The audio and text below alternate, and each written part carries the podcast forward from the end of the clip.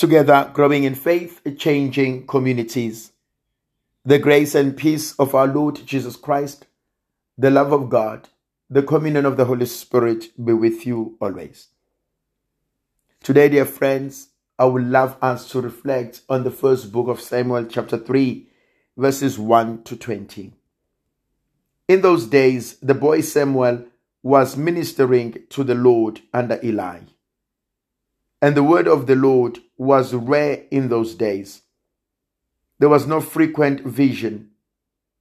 At that time, Eli, whose eyesight had begun to grow dim, so that he could not see, was lying down in his own place.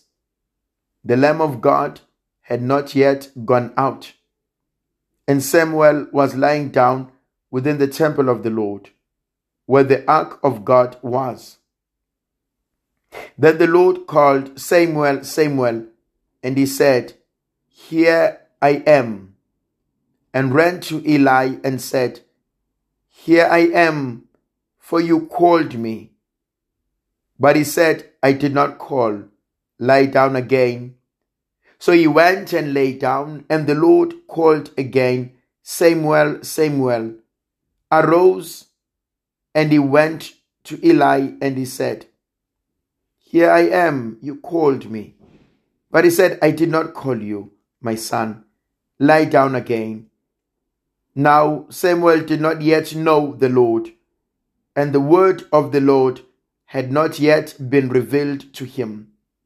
And the Lord called Samuel again the third time, and he arose and he went to Eli, and he said, Here I am, for you called me. Then Eli perceived that the Lord was calling the little boy. Therefore Eli said to Samuel, Go lie down, and if he calls you again, you shall say, Speak, Lord, your servant is listening. So Samuel went and he lay down in his place, and the Lord came and stood forth, calling as other times, Samuel, Samuel. And Samuel said, Speak, your servant is listening. And Samuel grew, and the Lord was with him, and let none of his words fall to the ground. And all Israel from Dan to Beersheba knew that Samuel was established as a prophet of the Lord. There are a few things that I, I want to point out. If you remember chapter 1 of the first book of Samuel, when Hannah went up to the mountain of the Lord. She went up and prayed and bargained with God. She asked the Lord for a son. And in return, she promised that she will offer a son back to God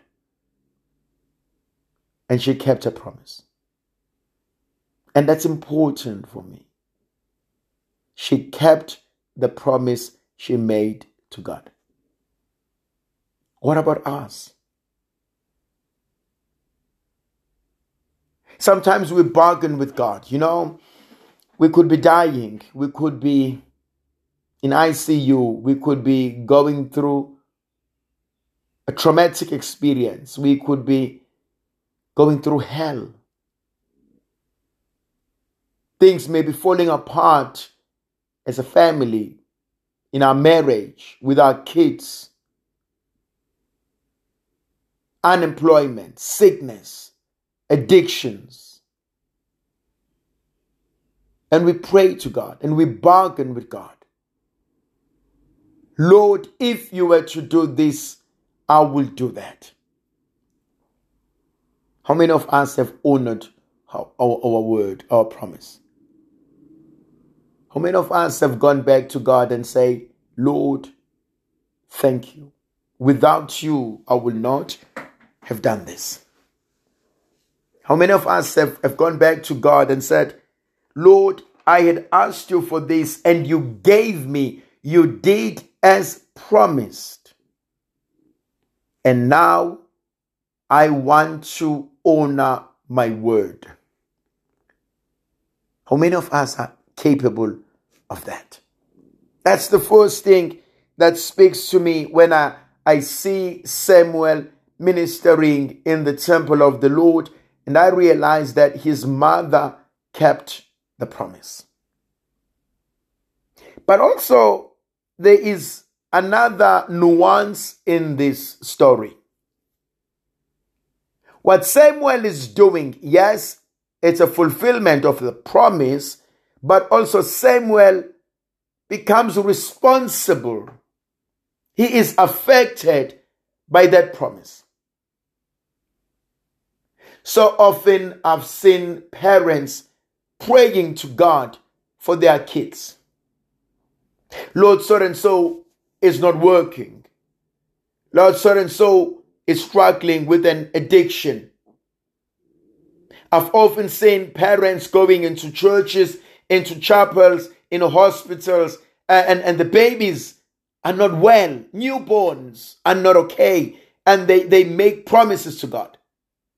So often I've heard people coming, uh, they're praying for an unborn child because there are complications. And parents make, make promises to God.